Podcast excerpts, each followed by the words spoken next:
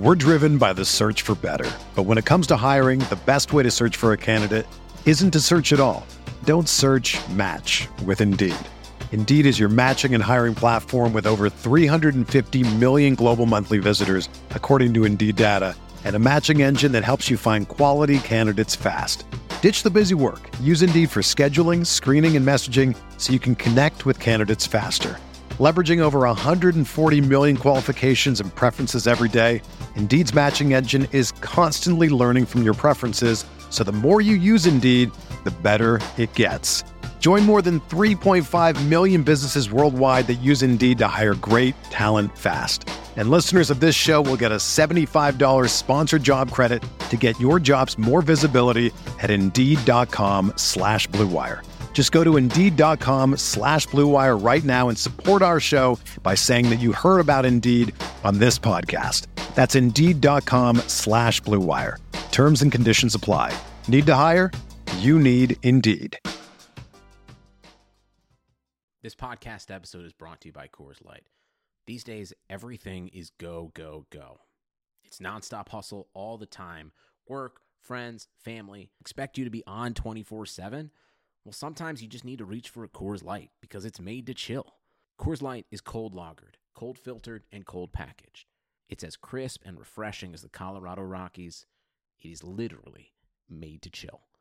Coors Light is the one I choose when I need to unwind. So when you want to hit reset, reach for the beer that's made to chill. Get Coors Light in the new look delivered straight to your door with Drizly or Instacart. Celebrate responsibly.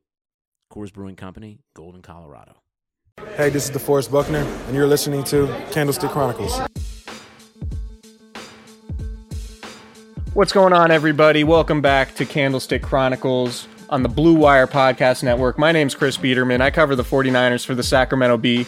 I'm joined, as always, by Kyle Madsen, NinersWire.com of the USA Today Sports Media Group. Kyle, you got to do something cool last night. You got to go to the Golden One Center for the first time. Give me your your quick Golden One Center take. Uh, it's beautiful. Okay, good. So it really, it's a it's a great place to watch basketball. It's super open. The concourses are huge. Uh, there weren't a ton of lines. The crowd was active. Uh, it was it was a really good time. Yeah, the Kings are a fun team. I, I really enjoy watching them, which is probably the first time I've been able to say that since the Chris Webber, uh, Vlade days back in back like a decade ago. But we're not here to talk about the Kings. Let's switch a conversation to the 49ers and probably the, the biggest story in the NFL going on right now outside of the playoffs and, and maybe all the coaching searches. There's there's been an Antonio Brown update. And we talked a lot about Antonio Brown and, and why it makes sense for the 49ers to, you know, to possibly trade for him if he is made available. Uh, their team president, Art Rooney II, said yesterday on the record to the Pittsburgh Post Gazette, quote, as we sit here today, it's hard to envision that uh, in terms of Brown returning to the team for training camp next summer. But he says there's no sense in closing the door on anything today. There's snow on the ground. We don't have to make those decisions right now. Um, it all sort of points to the fact, or, or, what's been reported widely, that the Steelers are, are certainly considering trading Brown. And obviously, you know, the 49ers would be a candidate just given their their needs at receiver, his fit in Kyle Shanahan's offense. He's obviously made it clear on social media that he would be interested in joining the 49ers. And, and Joe Staley sent him a, a hand waving tweet uh, yesterday or with a hand waving emoji to add fuel to that fire. Um, but I, I do want to remind people, everyone who's who's putting the cart before the horse and saying the 49ers are, are going to get Antonio Brown, there are going to be a ton of other teams interested. Um, and it's not up to Antonio Brown or Joe Staley or George Kittle, no matter what right. they do on Twitter. Um, if the Steelers trade him, they're they're going to trade him for the best offer they can get. And the 49ers are going to have, it looks like they're at right now, they have six draft picks in the upcoming draft. Um, and I don't think they would trade their their number two overall pick in the first round for him. So then you look at other teams, you know, maybe the Raiders. They I think they have three first round picks. They could probably offer more uh, in terms of you know short term picks. Um, the Niners might be inclined to offer their 2020 first round pick, but you know as as well as adding Antonio Brown, as well as he would fit. Um, I'm just not sure it's a slam dunk that the 49ers get him. To yeah. be sure, there's probably going to be, you know 25 teams making that phone call to the Steelers if they do decide he, he's available. So um, so that's just you know I, I, I want I think fans should should exercise caution in terms of the excitement about the possibility of adding Antonio Brown. Um, as good as he would be in, in Kyle Shanahan's offense and and playing with Jimmy Garoppolo. Yeah, and and the the biggest thing about all the tweets from George Kittle and Richard Sherman and Joe Staley, those are good news because the biggest I think hang up with the 49ers maybe acquiring Antonio Brown would be how he would fit in the locker room. And it appears based on social media that some of the locker room's leaders are are all about the move. Uh, so that that's what you can take from that. But but what you what you said is absolutely right with this not being up to Brown. However, Rooney coming out and saying that all options are on the table, I think at least starts the bidding a little bit lower, right? Yeah, I mean, I don't know if if anything he says publicly is really going to change the market in terms of like what they're w- what they're going to be asking for. I think uh, people within the league know exactly what the yeah, deal is, regardless of whether Rooney talks on the record about it or not. Um, so, you know, I, I, I just think the, the Steelers are opening a bidding war and and while the 49ers do make sense, I'm not sure they could offer the most desirable package unless they really want to mortgage the future by doing something like including that number two overall pick, which I can't really see. And the the other thing that that needs to be factored into this, it seems like the most likely window for him to get traded would be before that two and a half million dollar roster bonus vests uh, on March 17th, and the new league year begins March 12th. So you really have a five day window to make that trade uh, to make that trade work financially before the Steelers would have to give Brown a two and a half million dollar bonus. Um, and that's not obviously that's not a huge thing, but that's well before the draft. So for the 49ers, if they're thinking about, you know, maybe trading down from two, acquiring more first round picks, potentially to use in an Antonio Brown trade, they're going to have to do it within that window. And obviously that's, you know, that's going to start now. Those discussions with other teams might be starting now. But the point is to get Antonio Brown, it's going to take a lot uh, just because he's going to be such an in demand player because he's so affordable over the next few seasons. Uh, you know, he's he's on a very affordable contract. He's not going to be, uh, you know, his his cap number is going to be f- just over 15 million in 2019, just over 11 million in 2020, and then 12 and a half million in 2021. That's super affordable and much, much, much cheaper than you would get Brown if he was just a free agent on the open market. Which leads me to believe any team needing a receiver with draft picks like the Raiders uh, would be able to throw a lot more at the Steelers than, than the 49ers. All right, so why don't we look at the coaching cycle and how the 49ers are sort of tied to some of these new coaches being put in new spots. And, and I think we have to start with former 49ers defensive coordinator Vic Fangio going to the Broncos from the Bears. Uh, obviously, he was with the 49ers for four seasons. They ranked fourth, third, fifth, and fifth in total defense when Fangio was their coordinator, and they had a ton of talent. And then he he replicated that success, particularly last year with the Bears after they got Khalil Mack. They were the third ranked defense overall, first in scoring. Um, having covered Vic Fangio for for three of those seasons, I, I think he is definitely going against the grain a little bit in terms of that CEO type that that people want. Um, he's he's honest. He's he's been described as gruff. I think I would agree with that. Um, I wouldn't call him a people pleaser by any means. I, I think he's just a matter of fact football coach who doesn't really spin things. And if someone is screwing up, he's not afraid to say it publicly. And I think that's something that the 49ers didn't necessarily love while he was there. Um, and one of the reasons why they didn't hire him uh, in 2015 when when they were looking for a new coach. And obviously, Jed York was, had already decided on Jim Tomsula well before that. Um, and and you know, I, I do think Vic is probably one of the two or three best uh, defensive coordinators in the NFL. But one thing I will say about his time with the 49ers, and one thing the 49ers didn't love about Fangio either, was they, they didn't really develop much young talent on defense aside from those really good players who were already in place. Right. Um, and and I think I don't know that that's necessarily Fangio's fault. I know you know Trent Baalke was picking those players, And the reason why Trent Baalke was fired three years later was because of his inability to restock the roster after a lot of those players from those contending teams left.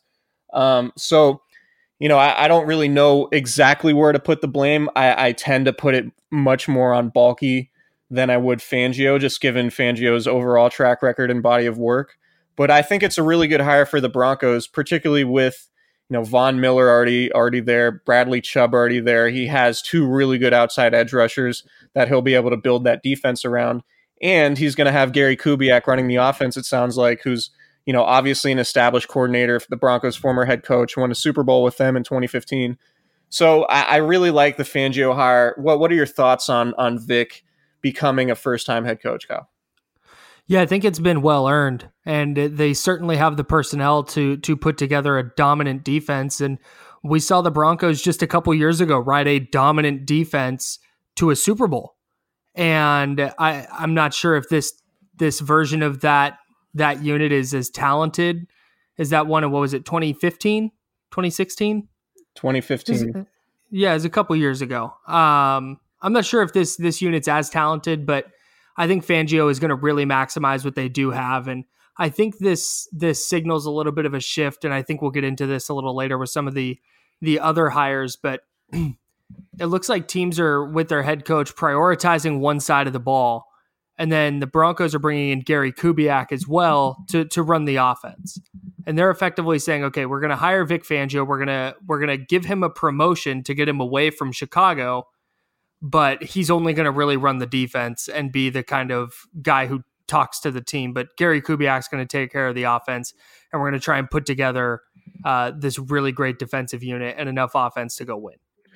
Yeah, so so let's move on to to the other guys getting hired, and and a lot has been made of you know teams trying to find the next Sean McVay, and I think that's an interesting uh, idea or notion because you look at Sean McVay, he was a disciple of Kyle Shanahan, really, and McVay was an offensive coordinator uh, for you know, not very long. I think a season or two in Washington before he got the head coaching job uh, with the Rams. And and I think there there's sort of a pattern forming when, when you look at this coaching cycle w- with Matt LaFleur of the, joining the Packers. He only called plays for one season in Tennessee as the offensive coordinator. Like you mentioned, he was the he was the offensive coordinator by name only with the Rams before going to Tennessee before last season and he's a guy who was with Kyle Shanahan with with the Houston Texans in 2008 and 2009 before joining him with Washington mm-hmm. um, as a quarterbacks coach those four years under Kyle Shanahan, and then he came back and was also the quarterbacks coach with the Falcons those two seasons when Kyle Shanahan was coordinator there, and now he's going to work with Aaron Rodgers. So having just one season calling plays and really being a true offensive coordinator, along with you know Freddie Kitchens going to the Browns was only uh, an offensive coordinator for like half the season. Cliff Kingsbury was only a college coach. Uh, and not even a good one.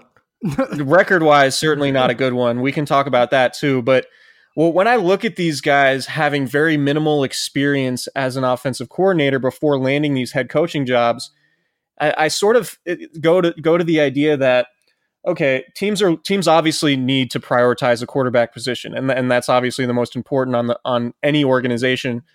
But so they're taking these probably the the most coveted offensive coordinators and saying, all right, we're going to make you our head coach now, rather than try to give you a coordinator job where if you were to do really well in your one season as a coordinator, then some other team a year from now will snatch you up and make them your head coach so what these and, teams are doing are getting these guys in the building and and just banking on their futures a little bit less than you know their their ability to be a good head coach right now. Well, the Packers didn't even wait for Matt LaFleur to be a successful coordinator. The the Titans interviewed him for their head coaching job. He didn't get it, but they hired him as their their OC as as a play caller, which is a step up from his gig with the Rams.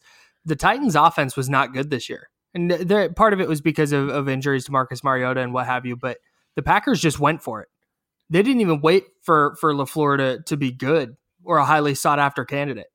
And that that is the most extreme example, I think, of of what you were talking about. And teams are just trying to take these big swings because finding a guy like Sean McVay, I guess, or, or even Doug Pederson in Philly, uh, whose name doesn't get brought up enough, that can that can just dramatically change your franchise. Um, that that's something I think that's worth it for for teams. And it'll be interesting too because the Niners are going to play the Packers next year. Uh, they're going to play the Browns and, and Freddie Kitchens, and and obviously he had a ton of su- success with Baker Mayfield in the second half of the season, even though the Browns didn't make the playoffs. Um, Kingsbury, I'm I'm sort of fascinated by. You know, there a, a, lot a lot of people made made a lot of the uh, the mention of his relationship with Sean McVay by the Cardinals PR staff in their announcement of of hiring Kingsbury. So which, funny, which is really funny, and and obviously these are all guys, you know, offensive minds, young with short, well trimmed beards who are you know handsome and and all that. And Kingsbury sort of typifies that. But you know when, he was re- he really made a name for himself working with Patrick Mahomes, right? Who obviously turned out to be a pretty good pro quarterback. He's probably going to win the MVP this year. But you know the Texas Tech, they he went 35 and 40 in his four seasons there, but they ranked fourth in offensive offensive efficiency in those two seasons with Mahomes at quarterback. So I, I have I honestly have no idea how this is going to work out. I, I was a big Josh Rosen fan before the draft last year. I thought he had a real good chance to be the best quarterback of that class. I think last year in Arizona was was sort of a dumpster fire with Steve Wilks, who obviously they fired after one season, and they're going to have the first overall pick in the in the upcoming draft after going three and thirteen. Um, but we have no idea if Kingsbury is is has the qualities of, of a good coach or if he's just somebody who sort of fits the template of young offensive mind who who has a history with some of these big name quarterbacks.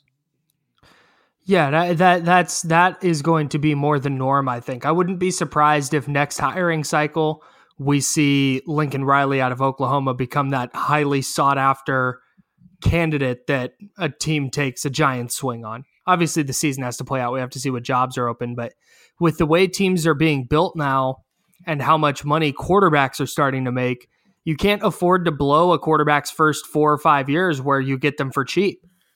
It, it, the the Cardinals have this finite window where Josh Rosen doesn't cost them a lot of money and they can pay other talent to come in and, and build a contender, and you can't afford to wait around. And they're they're taking a big swing with Kingsbury in hopes that that Rosen develops and they can turn into an overnight contender, kind of like the Rams did. So between LaFleur, Kitchens, and Kingsbury, those guys have a season and a half combined of experience calling plays in for an NFL offense. And Kyle Shanahan was an offensive coordinator for 10 years before he got the Niners job. Yeah. Which which is I mean it's it's just wild to think about just the the way teams how eager teams are to get that kind of coach because they look at the way the league is going with the shift in rules, um, obviously favoring the offense and, and everything like that. So uh, I well, guess and go go ahead. Just just look at look at when we bring up quarterbacks and the importance of developing quarterbacks. The Broncos have Case Keenum. Case Keenum is who he is. So they hired Vic Fangio because we saw Keenum take a really good defense in in the with the Vikings to an NFC Championship game. So they're trying to build up that defense behind Case Keenum. LaFleur with the Packers, he's going to hopefully revolutionize their offense for uh, not not revolutionize, modernize their offense for Aaron Rodgers. But then you've got Freddie Kitchens, who has a young quarterback he's working with. Cliff Kingsbury, young quarterback he's working with. Adam Gase, young quarterback he's working with. Bruce Arians going to try and salvage uh, their former number one overall pick in his fifth season. Uh, the Dolphins wouldn't be surprised if they hire a guy um, who who uh, they think can either work with Ryan Tannehill or if they draft a quarterback that that guy can then develop. Uh, there's a there is a theme here and I, I don't think this is going to go away anytime soon. Yeah, and and Arians is the other one we should mention just because the Buccaneers are on the 49ers schedule next year too. Um, and that's a road game, and I, I, have a hunch. I'm not positive, but I, I think uh, the Buccaneers are slated to have a uh, a home game in London next year, and I think that the 49ers might be going to London uh, to play that game. I'm not positive. Um, but we'll have to see. So why don't we with, with that, why, why, don't we go forward and, and talk a little bit about uh, what the 49ers need this this offseason. Um, and and I think we have to start like you know with edge rushers and and with Cassius Marsh and Ronald Blair and and these guys, I I just don't you know despite having relatively you know decent sack numbers between those guys, I think Ronnie Blair and Cassius Marsh both had five and a half this season. The 49ers obviously need more. They need more to, to complement DeForest Buckner. They need more to bother quarterbacks and get them to throw interceptions. They need more forced fumbles. Uh, they need more sacks. Obviously, they need to be better better on third down, and they need to be better in the red zone defensively. And and we've talked about it ad nauseum. Uh, they just need edge rushers, and I think that is their has to be their top priority. And and when you talk about or when you think about what they're going to do with that number two overall pick, I think that's has to be where it starts. Edge rusher is so much their top priority that if they signed an edge rusher in free agency and then drafted one at number two, it would make sense. Absolutely. And, and, and or if they didn't get one in free agency because good edge, edge rushers don't usually uh, hit the market, if they drafted edge rushers in each of the first two rounds, it would it would just make like it would be fine. Yeah, they completely. they so desperately need playmakers there, and We've seen how important it is. John Lynch has talked a lot this uh, during this season how important it is. He said that they had a better offer for Khalil Mack than the Bears did. They were very aggressive trying to get him. And then Kyle Shanahan compared an edge rusher to a quarterback in terms of their importance to to their side of the ball and how much of an impact they can have on the game. So it, it certainly sounds like that's that's uh, where they're going to go in the draft, and I, I, think that's smart because it's obviously their their biggest need. Yeah, you talk about edge rushers in free agency. I, I think about Brandon Graham, the Eagles' defensive end, uh, went to Michigan way back in the day. Just a really productive player, a good veteran, somebody who would make sense just in terms of their cap structure, their culture, uh, depth. Uh, he could possibly play Sam linebacker and also put his hand in the dirt on either side, be a Leo um, what have you. I think he would be a good player to to think about. Also, I mean, when you're talking about the draft, and and we're going to talk about these two guys ad nauseum, and I think we already have too. Just Josh Allen of Kentucky, the the super athletic outside linebacker, um, and Nick Bosa. If somehow he he isn't you know he isn't the first overall pick, uh, which actually, and I guess that that could switch the discussion a little bit to Kyler Murray and, and him coming out, the Oklahoma quarterback who obviously was a first round draft pick of the Oakland A's, and who uh, Susan Slusser, of the San Francisco Chronicle, reported uh, this week that Murray was gonna was gonna uh, enter the NFL draft, and so I honestly haven't watched a ton of Oklahoma, but um, a lot of people are talking about him being a first round pick, and and I just remember, you know, where the discussion was surrounding Baker Mayfield at this point last year, and and Mayfield sort of throughout the season was like, well, he's a little bit smaller, maybe he's a Russell Wilson type, second or third round pick. And then when, you know, with, with the way the NFL is shifting and there's such a focus on accuracy and moxie uh, and just being a leader and, and things like that, which which Mayfield obviously is, that trumped the whole size thing. People are looking less at the prototypical six foot four, 225 pound rocket arm quarterback. They're m- looking more at, you know, accuracy, how well somebody can run an offense. Um, and, and if that player can galvanize a team. And, and that led to Mayfield getting picked first overall by the Browns. And maybe, you know, there's a chance at least that Kyler Murray can be that type of player. I, some I forget who who it was who said it. I, I think it's a, a lot of people have said this actually that Kyler Murray is a smaller, faster Russell Wilson. And if he is as good at as a passer as Russell Wilson, then you ab- absolutely have to consider him first overall. Um, yeah. Maybe not for Arizona, even though Cliff Kingsbury did say while he was at Texas Tech before playing Oklahoma that he would take Murray with the first overall pick. But I mean, the the Cardinals, you know, they they could absolutely trade back to a quarterback needy team who wants that first overall pick. Uh, potentially, that player could be Murray, and then the 49ers would be sitting pretty at number two with with their choice of pass rushers there. And I happen to think it would probably be Nick Bosa. Yeah, there are there are a couple of scenarios out there right now that that does have Nick Bosa falling to number two. And that would just be that would create a fascinating uh, dilemma for the 49ers between him and him and and Josh Allen, just because their skill sets are, as we talked about last last podcast, their their skill sets are so different, but they're both very very effective players. So it would be very funny to me if after all of this hand wringing over the 49ers winning a couple games and not getting the number one pick, if they wound up getting to take Nick Bosa anyways. That would be really funny to me. I would like that. that that would be uh yeah, winning is important. Winning games is important. I, I, it's it's easy to say on the outside that winning costs you winning costing you draft positioning is a terrible thing, but I, winning means a lot to these players and I can't tell you how miserable all everyone just in the entire organization would have been if they didn't win a couple of those games. Um, yeah. So let's go on. The the next need that the 49ers have, they they need playmakers in the secondary. And I, I think that includes that we're, we're casting a wide net. That includes all positions. Um, I would say, you know, they could use a free safety. Uh, they could use a strong safety. They could use more depth and competition at cornerback. Obviously, Richard Sherman isn't is is long in the tooth and isn't going to be around forever.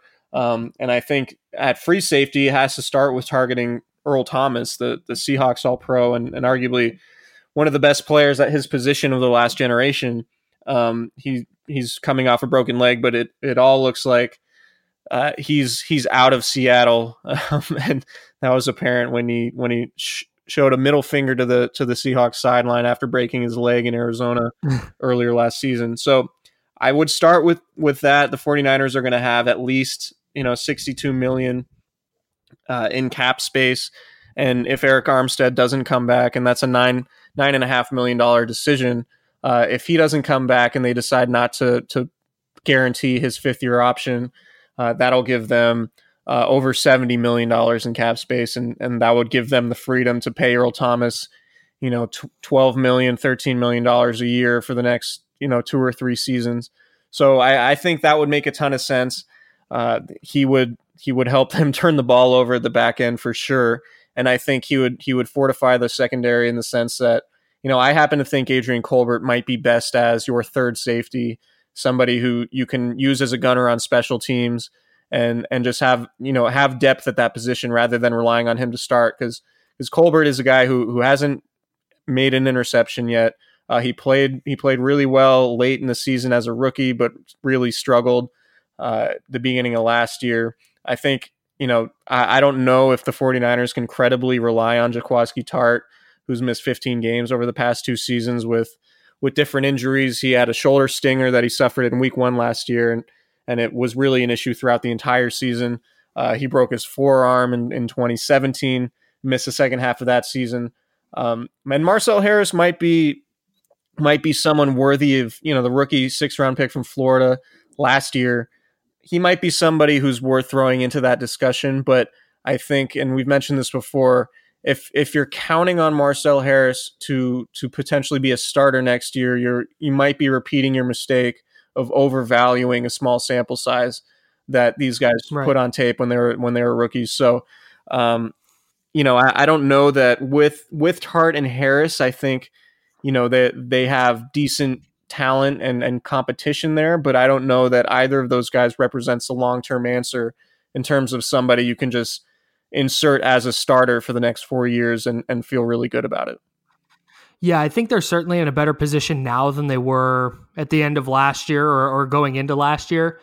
But I, I agree with you 100%. They they need to add some competition there because I don't think that even playing at their best, that any of the combination of safeties they have are are the answer long term. So so adding adding players there, or or even at cornerback, because cornerback they're they're running into the same issue of of okay maybe they have somebody there, but uh, bringing in additional talent certainly would not hurt because they they have no proven commodities in, in the back end. Yeah, you have Ahkello Witherspoon and, Tarvarius Moore who who have upside as prospects, and Witherspoon will be entering his third season. Moore will be will be entering his second season, and they have all of the traits the 49ers want. Right? They're tall, they're long, they're both fast, they have good feet.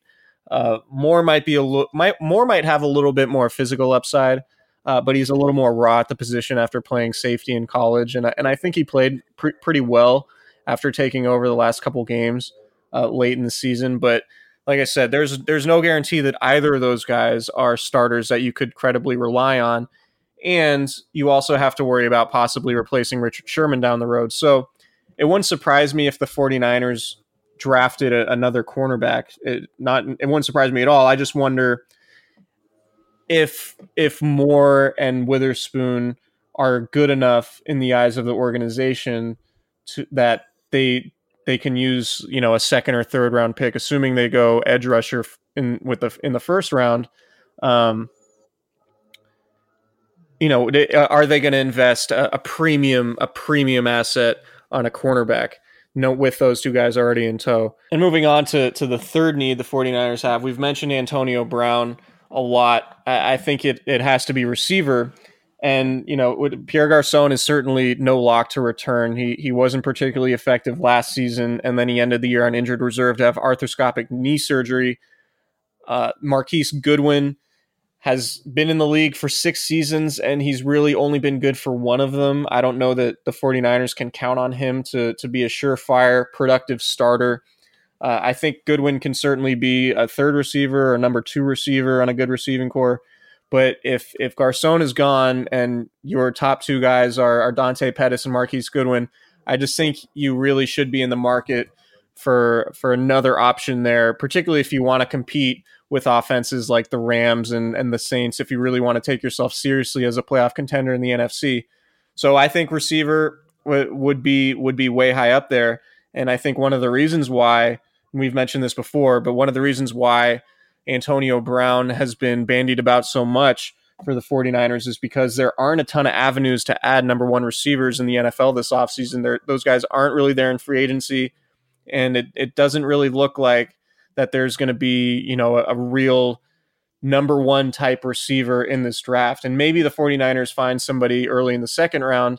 Um, but but I think ju- just overall the, the dearth of available wideouts this offseason is the is the t- is the main reason why you know Antonio Brown it seems like a real possibility and and one of the only avenues to to add that sort of game changing talent on offense.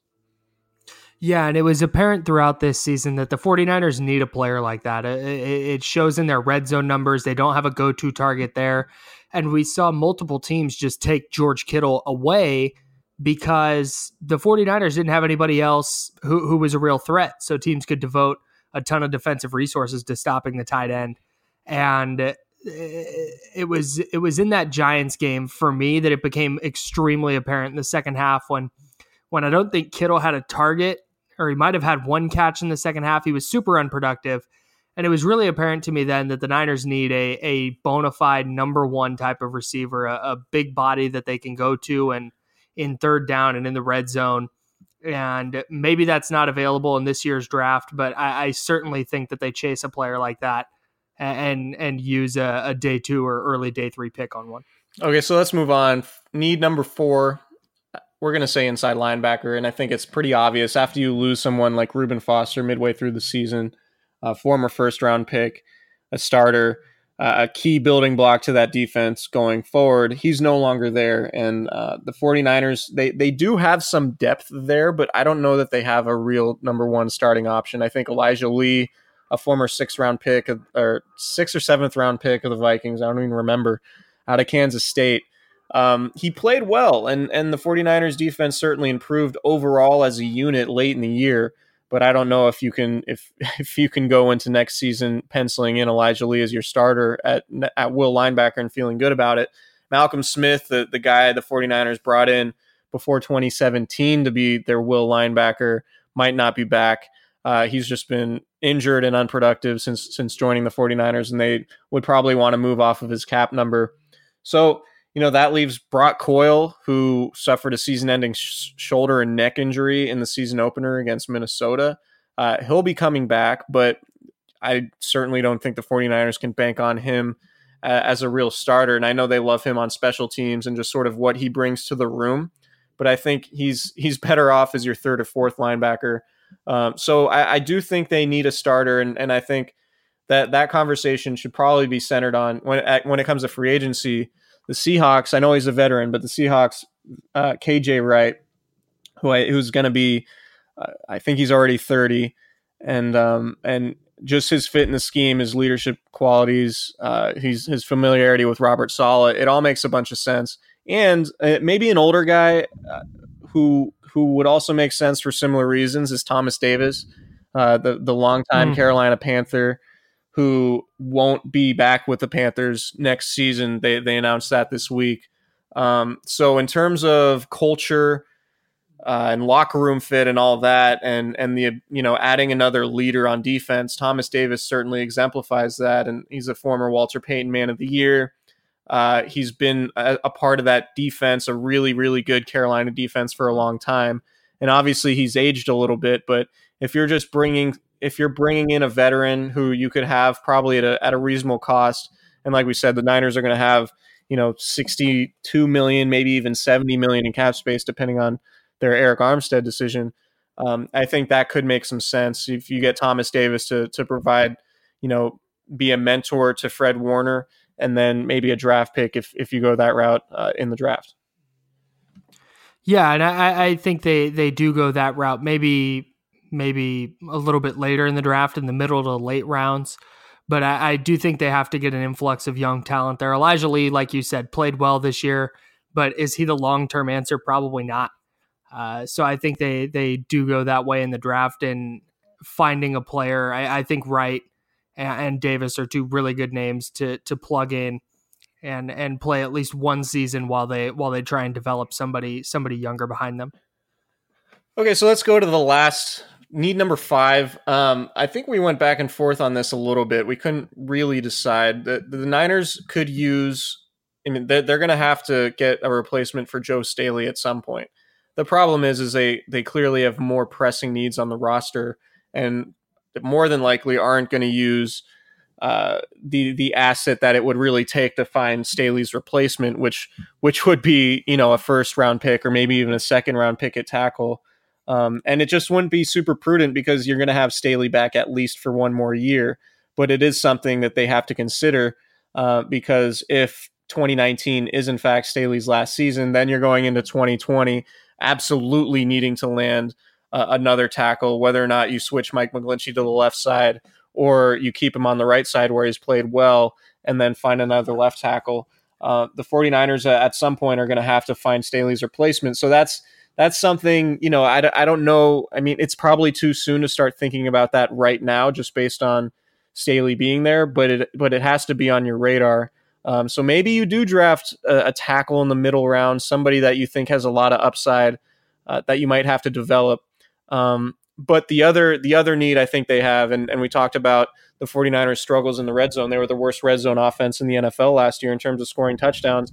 And I think it's no coincidence that they also had the fewest rushing touchdowns in the NFL last year. Uh, I think they could use a big bruising running back, someone like uh, you know, maybe like a LeGarrette Blunt type or or what what they envisioned Alfred Morris to be, you know, early in the season, uh, just sort of a short yardage guy who who can complement uh, Matt Breida and Jerick McKinnon, guys who are, you know, about 200, 205 pounds. And, and I think they just need somebody, you know, on third and two, if they, that, that can give them the opportunity to run the ball, because I don't know that necessarily Breida and McKinnon are, are the best types of running backs for that. And and I think that showed up last year that not them not having that type of big bruising running back. I think uh, when after hearing what, what you had to say about the running backs, I think you have to put that ahead of finding Staley's replacement because if you go all in this year to to plug some of the other major holes in the roster, you can afford to probably go first round pick on a tackle next year if you if you invest all your resources into other spots this year. So uh, I think you table the the Staley replacement for now. Uh, and, and, I'm right there with you on, on the running back issue. Uh, they it felt like they got inside the five so many times this year and could not punch it in. You had an Alfred Morris fumble at the goal line, and when they did score on running plays near the goal line, it always felt like something tricky or some kind of uh, pre-snap motion that that got them into the end zone. So yeah, just a just the kind of running back who gets 50 or 60 carries and scores five or six touchdowns would be a uh, would be a nice nice addition to their roster. And maybe Jeff Wilson is that guy, but if they went out and, and tried to find a player like that this offseason, it would it would certainly help. Yeah, I think it's it's down on the list of needs for sure, but it's something that they need to think about, and and that just goes with improving in the red zone overall. Um, but yeah, I'm with you. Just just somebody who can make it easier on you know, so you don't have to get ultra creative, uh, so you can get a yard and a half when you need a yard, uh, without you know without just trying to shove Matt Breida or uh, or Jerick McKinnon up the middle. But um, I think that's it. Five needs for the 49ers this offseason edge rushers, playmakers in the secondary, a number one receiver potentially, uh, an inside linebacker, and a running back that could help in the red zone, and or a, uh, a potential long term replacement for Joe Staley because that's going to be a big issue going forward. I think that wraps it up, Kyle. Uh, thank you for listening to Candlestick Chronicles on the Blue Wire Network. Please subscribe, rate, and review wherever you get your podcasts, and we are out.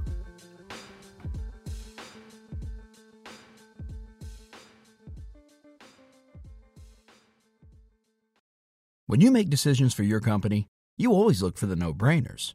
And if you have a lot of mailing and shipping to do, stamps.com is the ultimate no brainer. It streamlines your process to make your business more efficient, which makes you less busy. Mail checks, invoices, legal documents, books, and everything you need to keep your business running with stamps.com. Seamlessly connect with every major marketplace and shopping cart if you sell online Schedule package pickups through the dashboard and automatically see your cheapest and fastest shipping options from different carriers, with rates up to 89% off USPS and UPS rates. And with the Stamps.com mobile app, you can take care of mailing and shipping wherever you are, even on the go. Make the same no brainer decision as over 1 million other business decision makers with Stamps.com. Sign up at Stamps.com with code PROGRAM for a special offer that includes a four week trial, plus free postage and a free digital scale. No long term commitments or contracts. That's stamps.com code program.